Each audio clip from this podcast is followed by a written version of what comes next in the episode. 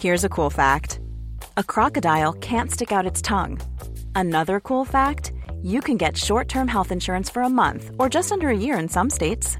United Healthcare short term insurance plans are designed for people who are between jobs, coming off their parents' plan, or turning a side hustle into a full time gig. Underwritten by Golden Rule Insurance Company, they offer flexible, budget friendly coverage with access to a nationwide network of doctors and hospitals. Get more cool facts about United Healthcare short term plans at uh1.com. Many of us have those stubborn pounds that seem impossible to lose, no matter how good we eat or how hard we work out. My solution is PlushCare.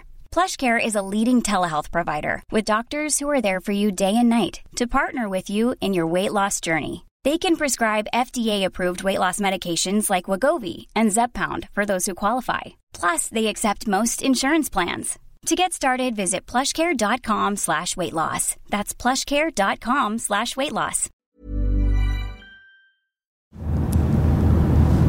So we're in a car right now driving towards Ottawa for a live show. Our lives are in Andray's hands and I'm a little bit stressed out. What would be really, really great to have right now is an audiobook.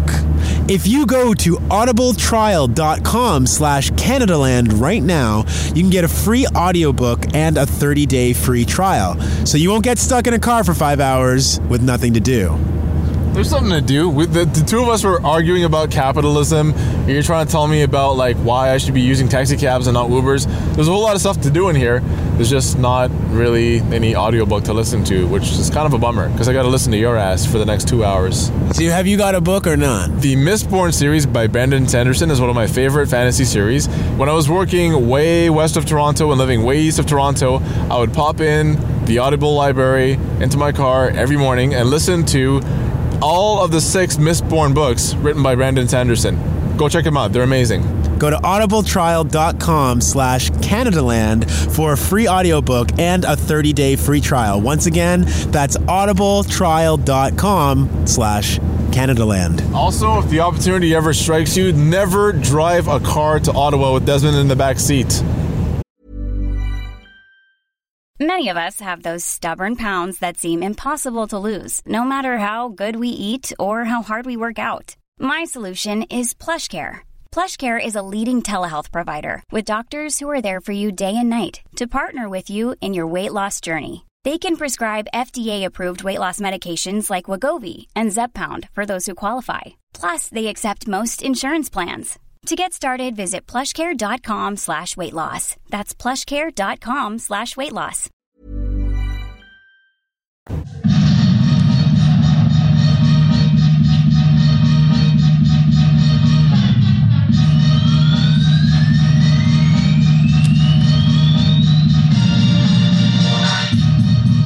We are recording live from the University of Ottawa. Yes, indeed. Thank you so much to the University of Ottawa student chapter of the Canadian Association of Refugee Lawyers who brought us here this evening to host a panel. It's Friday, February 26th, which means that we are just a few days away, Andray, from the deadline for the government that they gave themselves to have 25,000 Syrian refugees in Canada. Oh, that wasn't the original deadline, bro. This is the revised deadline, don't It, forget. it is the revised deadline. They are planning to surpass that deadline, and Immigration Minister uh, John McCallum says that they're expecting actually over 26,000 refugees to be in Canada in a few days. So what happens after that? Is that is that it? Is that a wrap? Like we're done? I guess we'll have to wait and find out. But luckily, we have a great panel here to help us understand that and talk about some larger refugee issues here in Ottawa and across the country. I'm Desmond Cole, I'm Andray Domise. and this is Canadaland.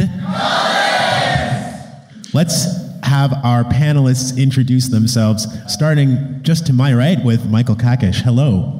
Hi, uh, thank you very much, and uh, good evening, everyone. My name is Michael Qaqish. I'm a City of Ottawa councillor and recently appointed by Mayor Watson as the refugee uh, liaison for our city. Thanks for having me. Hi, everybody. My name is Ula Abu Rashid. I'm originally from Syria. I came here before the war in 2010. My relation to the refugee that my immediate family just made it in September safely to Germany. They left Syria in August and they made it to Germany in September. And I'm glad to be here.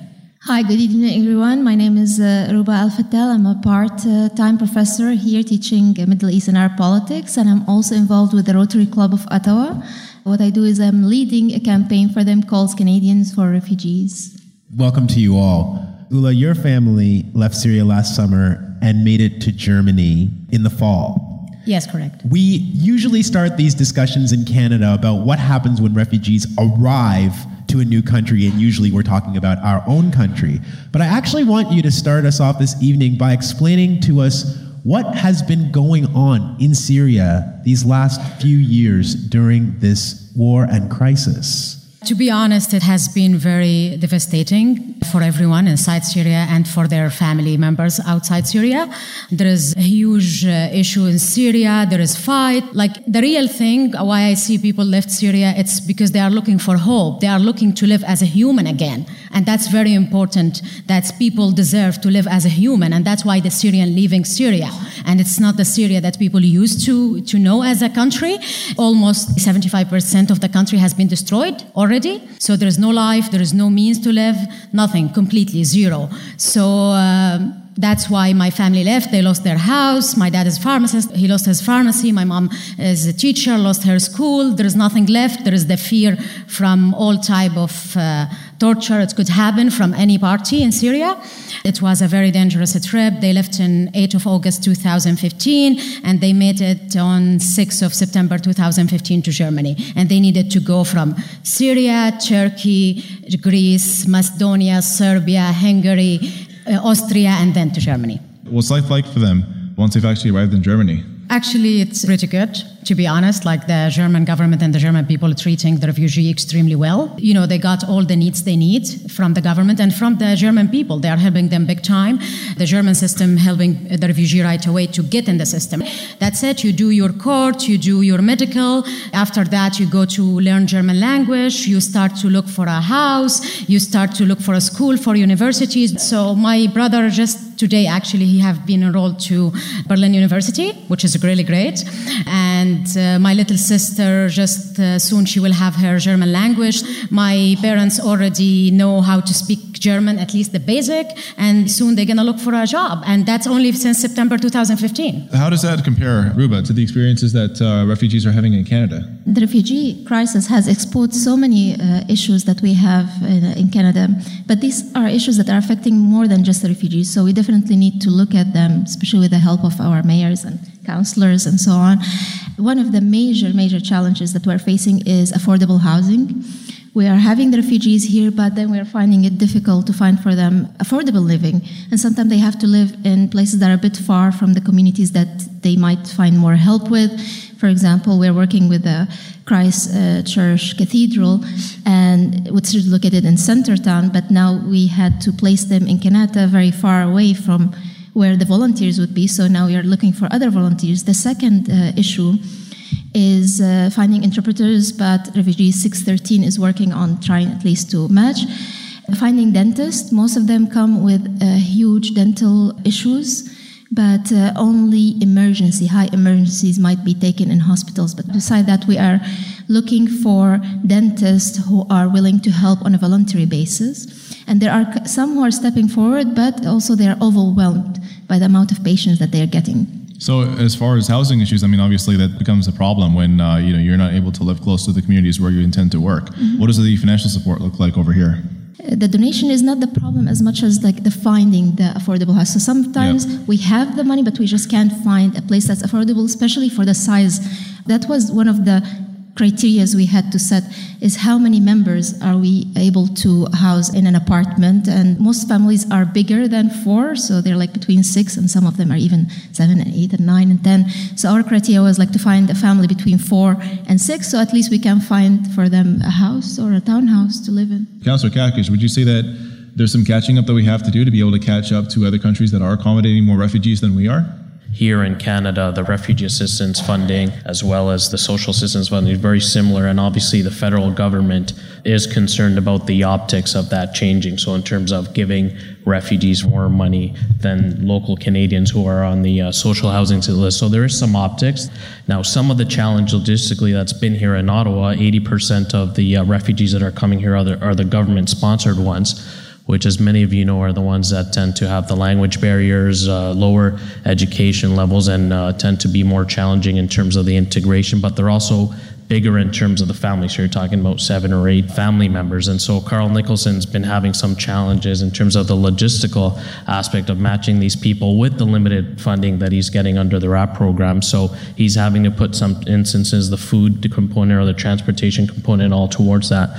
In some cases, even taking two apartments next to each other to house one family. So those are some of the logistical components. What we've been very lucky and fortunate in Ottawa because a lot of the landlords uh, have stepped up to the plate and offered or waived the first and last month or given us a break on some of those things. So those are our issues that uh, help us, obviously. But there's no question. I think the influx of newcomers that are coming to Ottawa is highlighted. And obviously, some of the activist groups and homelessness activists are taking this as an opportunity to highlight that. What do you mean that they're highlighting it? Yeah, so they're saying, you know, that this is a good time to highlight this in terms of some of the pressures of the gaps, if you will, for financing some of the uh, social assistance programs for, for housing. And Councillor Qaqish, what do you think maybe is like a really basic challenge for new refugees to Ottawa that maybe people wouldn't think about? People who are born here who don't have to take this kind of situation into their mind. What might we be taking for granted that refugees are having to deal with when they arrive? One of the things that the mayor asked me to work on, I mean, other than some of the logistical and assist and, and, and collaborating with all the partners on the ground, is to um, do a job fair. And so we're working with our economic development branch at the City of Ottawa, and um, we're going to be reaching out to a lot of the employers, especially from the Middle Eastern community and the Arab community, and um, giving them sort of clinics in advance of that job fair, as well as clinics for the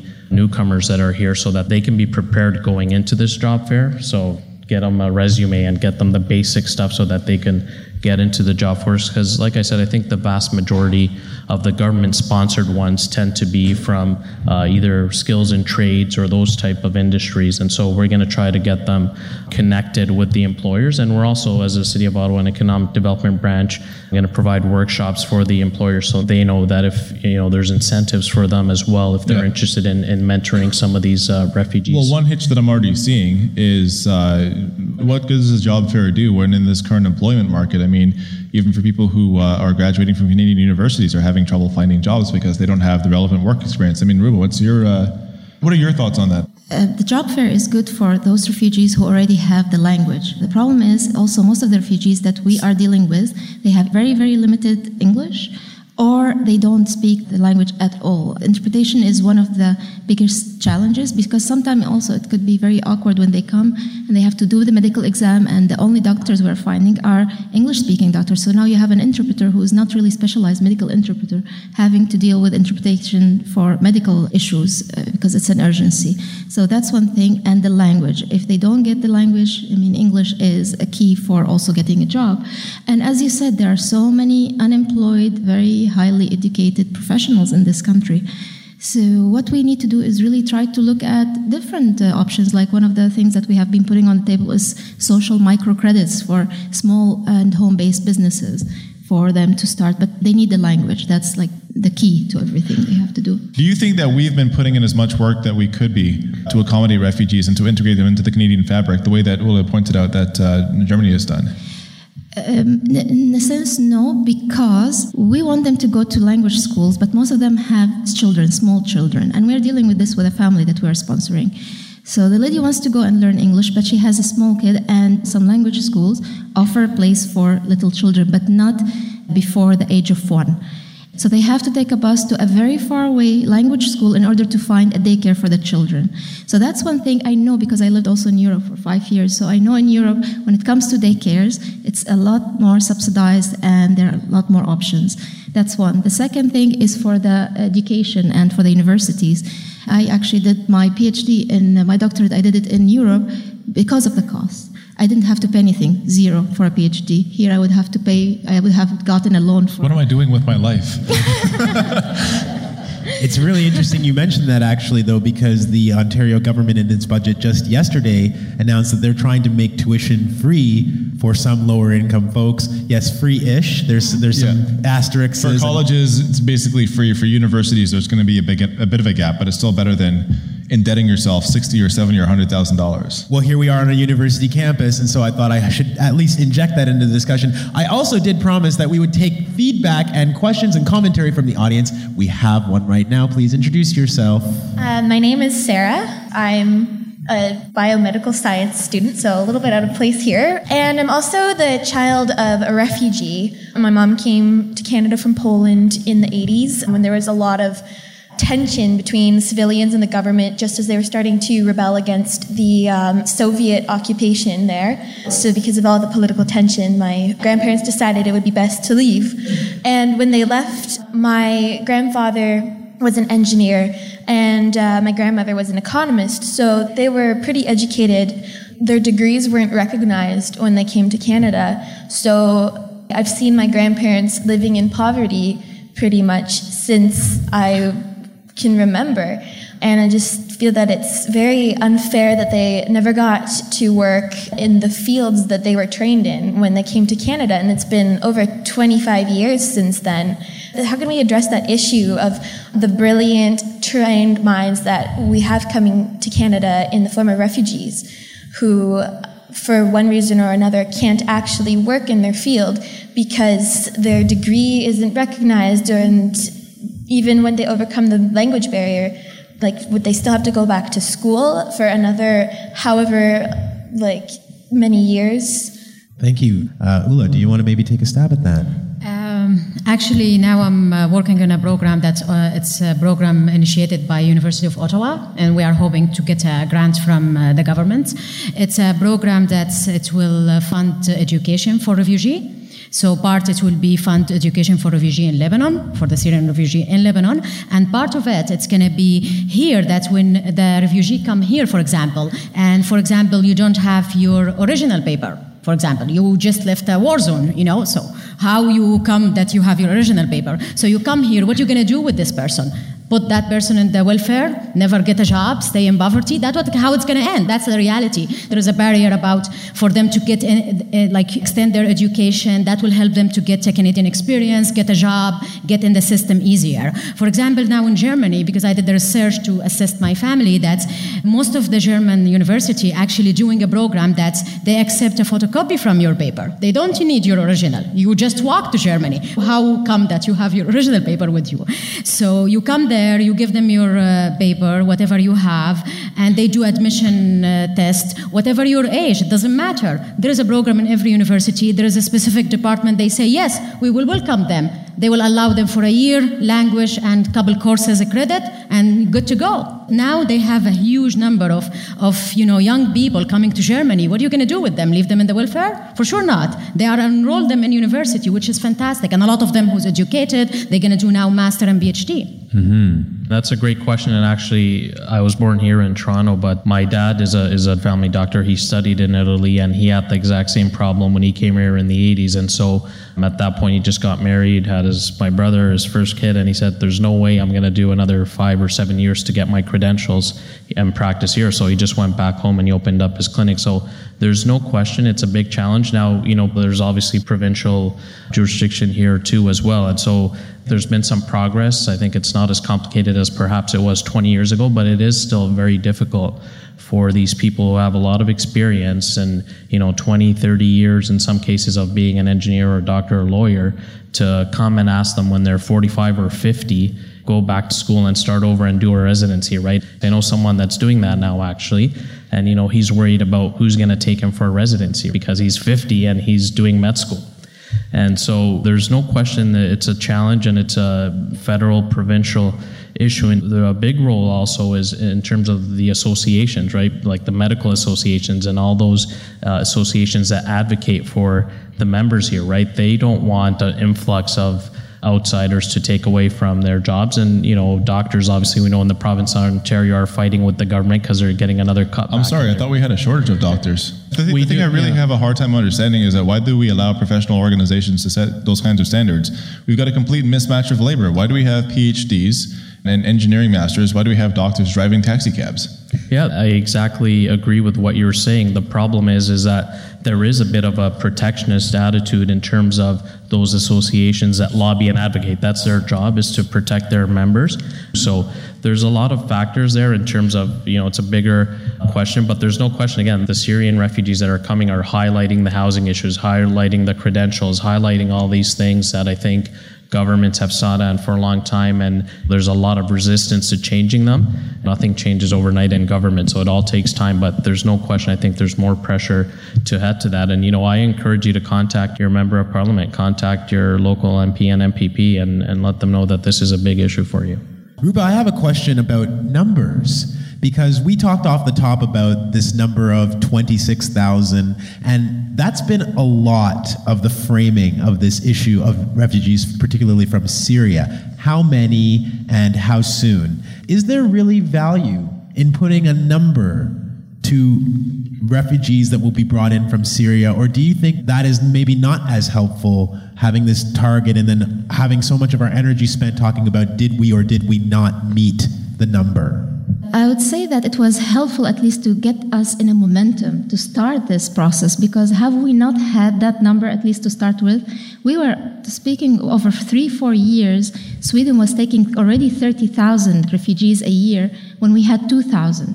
So the doors were completely closed until you know the new government came and opened an opportunity for all these sponsors and you have to see it as an initiative not only by the government the communities were very much pushing for it and there was um, kind of a pendulum uh, swing completely to the opposite side after the Paris attack. So the communities were very much pushing, we want more refugees. I mean, the numbers were even, we can afford to have 50,000 refugees. And then what happened in Paris? And suddenly everyone was like, oh, let's slow down. Let's not focus on numbers. Let's focus more on the quality of the process than uh, how many. But at least by putting these numbers, we have now a base to start with I know it's going to start to slow down after this, and there are also other refugees. I mean, we have heard that there are 60 million refugees, so it's not only a Syrian refugee problem. The problem is that there is priorities, and I would have to emphasize that the priority is now the Syrian refugees because this is the biggest humanitarian crisis since the Second World War. Before that, it was the Darfur crisis. And that's when we were having a lot of refugees as well in Darfur. And this was the biggest numbers of people being killed, people being uh, displaced, people being as refugees. So if you just compare it to all the other things that were happening uh, during that period, uh, Haiti, the earthquake, I mean, the numbers pale if you look at 12 million compared to 1.5 million, 3.5 million, 4.5 million. So we're talking about a huge number. And that's why the priority and the shift was so much on the Syrian refugees at the moment. But that doesn't mean that there are no other refugees. And I think everybody realized that even the Anglican diocese that we're working with are not just looking to sponsor Syrian refugees, but they're also looking to Eritrean refugees, they're looking to Somali refugees and other refugees as well. Ula, I see you nodding. The day when my family arrived to Munich train station, that's in September when the huge uh, wave of refugees marching from Hungary after Hungary, the Hungarian government decided to shut their border completely. So at that time, they allow hundreds of thousands of people just to march towards uh, Austria and then to Germany. So my family made it to the station and there were three trains with them from Vienna at the same second. In that afternoon, there's almost 15 to 16,000 person in that second enter Munich station. Forget everyone make it walking, forget everyone make it to other cities in one second.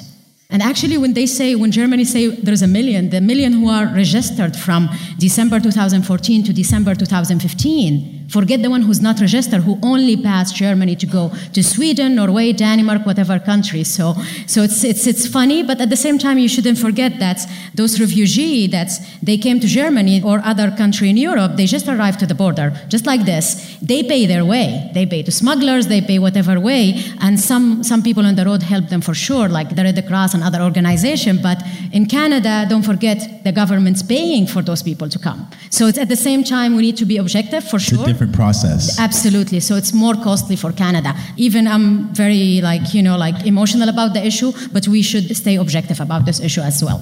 I, I hate to be the bearer of bad news here because I'm, I'm always the cynic on the show. Um, True. one thing I hear a lot is that Canada's been incredibly selective. Like we like to be so proud of how welcoming we are to refugees, but the history doesn't actually bear that out. So, for example, we boast about how many Egyptian refugees that we took in, and we boast about how many Lebanese refugees we took in. We boast about the refugees we took in from the Sudan.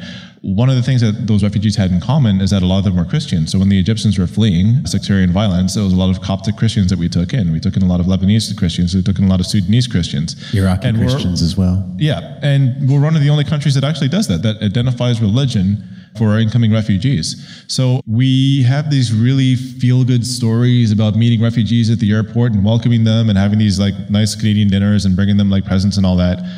But there's a whole lot of people that we historically have left out that we've barred entry or just uh, you know haven't moved them into the country and, and gotten them uh, into safety. How do we square this feel good image with the fact that we have been very discriminatory as to who we let in? Anyone know, of you can heard, take that we one. heard quite a bit about cherry picking in the last administration, but yeah. I, I'm not sure I see it that way. I mean, I think it's been fairly humanitarian related. I'm not too sure it was ever really politicized in a religious way, as you point out historically. I'm not too sure. Now, obviously, it's a good mix and, you know, it's different. But, you know, on the 25,000 uh, number, I think obviously that was a very political thing, right? Because it was campaigned on and with a deadline. So I think that sort of became a contentious issue. And, you know, for the minister, he had to manage that message and, you know, what's going on? Why can't you get the 25,000 by the end of the year and all that? So I think putting a number and a date is probably wasn't the best idea because yeah. this is not the way we do it. As, as you know, you do the work in advance, you screen people out, you make sure they're safe, you bring them in. They don't show up at your border that like they do in Europe. So, and I think that's the way it should be done, obviously. But I think, you know, to tie a number and a date, maybe was a bit of a misplay politically, right? Because the media, being the media, was obsessed with that, and that became the story when it shouldn't be. Right. Well, if, if you put the number out there, people are going to hold you to account. If you're behind by a month or two or three, that's not a big deal. We're still welcoming these people at the end of the day. To the rest of the panel, do you feel that we've really lived up to the Canadian image of being humanitarians? I'm very proud of the Canadian communities with this process, you cannot imagine how many people have stepped up from volunteers to driving them, to interpreting for them, uh, dentists who are volunteering their time, even doctors who are already overwhelmed by the amount of patients they have, and they're still taking in the refugees.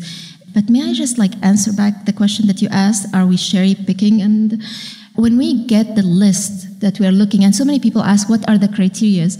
We don't even know anything about the families all we have on this list to choose from are the ages and the number of family members. So we don't have even family names or names. So we don't have any indication what religion they are. That's first. Second, historically, we have had Somali refugees, we have had Iraqi refugees, we have had from the Kosovo War, we had had 5,000 uh, Herzegovinian refugees, and all of them were not from Christian majority communities. So this is open to the whole panel. What is it that you believe is most important for average Canadians who want to help to be able to come in and do?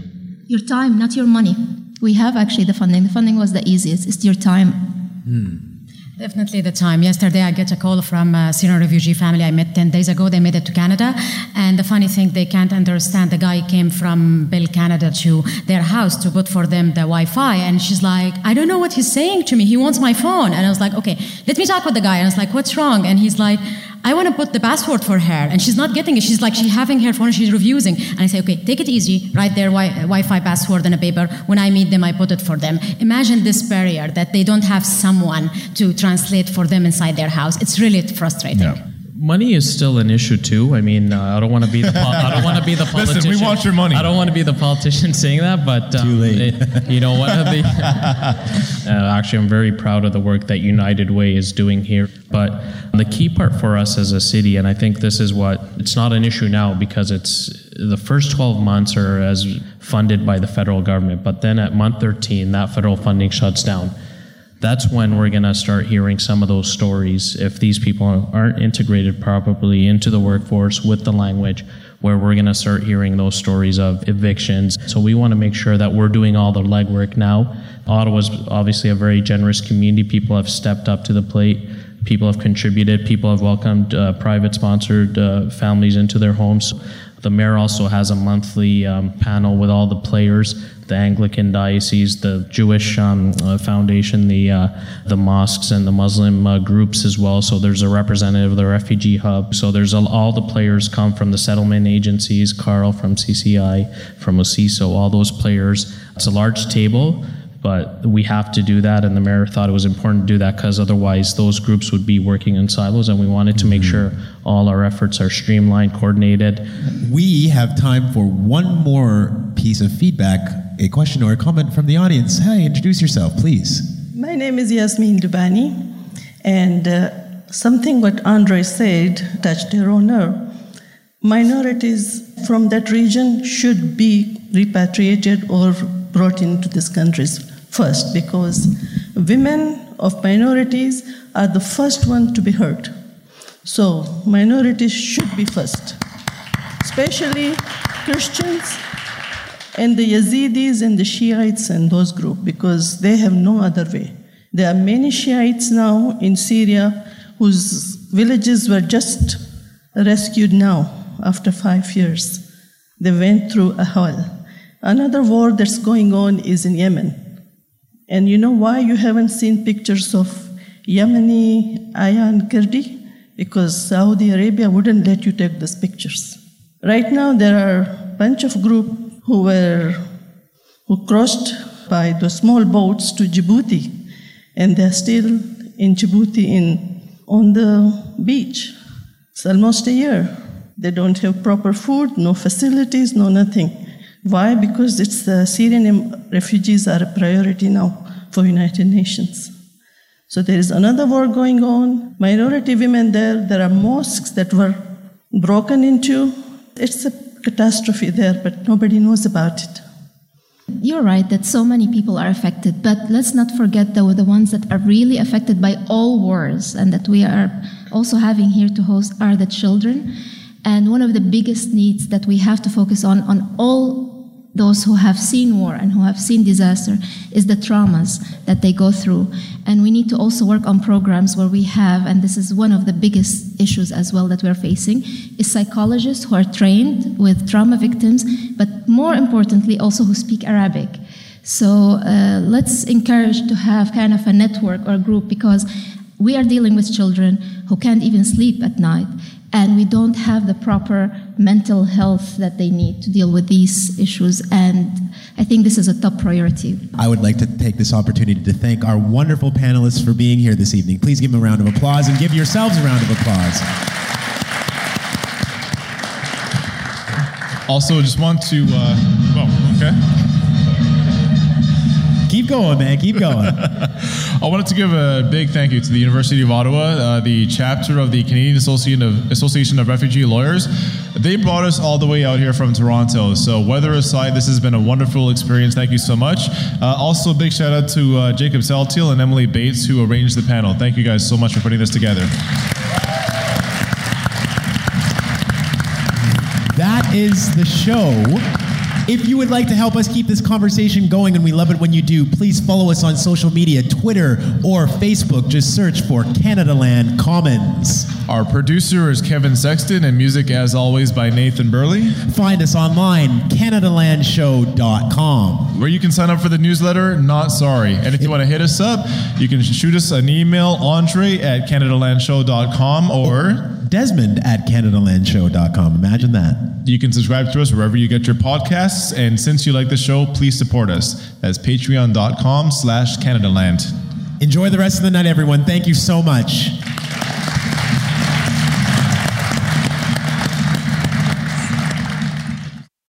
Lisa Kudrow was fired from the set of Frasier. Charles Schulz was told he'd never make a living scribbling. Missy Elliott was dropped by her label. And Rita Moreno couldn't land a role of substance for seven years after West Side Story. The stories of famous names, their lesser known rejections, and the insights those rejections provide. We regret to inform you the Rejection Podcast. Listen wherever you get your podcasts.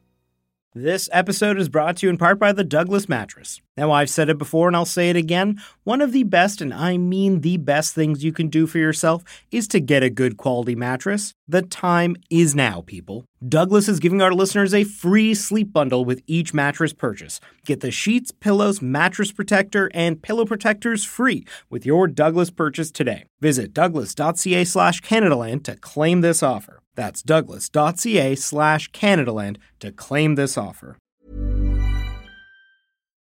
When it comes to clothes, having pieces that you can wear anywhere is a must. That's why American Giant makes clothing that fits your life seamlessly, with quality you have to feel to believe. Whether you're stocking up for any weather or picking up a special gift, you'll find an impressive selection of staples to choose from. So whether you're on the hunt for a heavyweight hoodie, a fleece jacket, or a hardworking pair of warm sweatpants, American Giant has what you're looking for. Each American Giant piece is designed to last and created with commitment to doing things better. And all their products are made right here in America. Because keeping things local ensures the kind of quality you'll feel and appreciate for years to come. Discover the American Giant difference today. Shop Wear Anywhere Closet Staples at American-Giant.com. And get 20% off your order when you use code ANYSTYLE24 at checkout. That's 20% off at American-Giant.com. Promo code ANYSTYLE24. ACAST powers the world's best podcasts. Here's a show that we recommend. This is Roundabout Season 2, and we're back to share more stories from the road and the memories made along the way. We're talking rest stops, if we're stopping to get gas. You will be timed. you will be for sure. Misguided plans. I grew up in the city, so I have like, you know, a healthy fear of real extreme darkness. this was like wilderness. A lot of laughs. Y'all weird, but you, yeah, you, you were different. Like you were real uh. different, bro. I can't really put my finger on it. And so much more. Just goes to show that unexpected yeah. things sometimes are the best when it comes to a road trip. Roundabout Season 2, presented by Nissan, is live now with new episodes rolling out every Thursday. Listen and subscribe wherever you get your podcasts.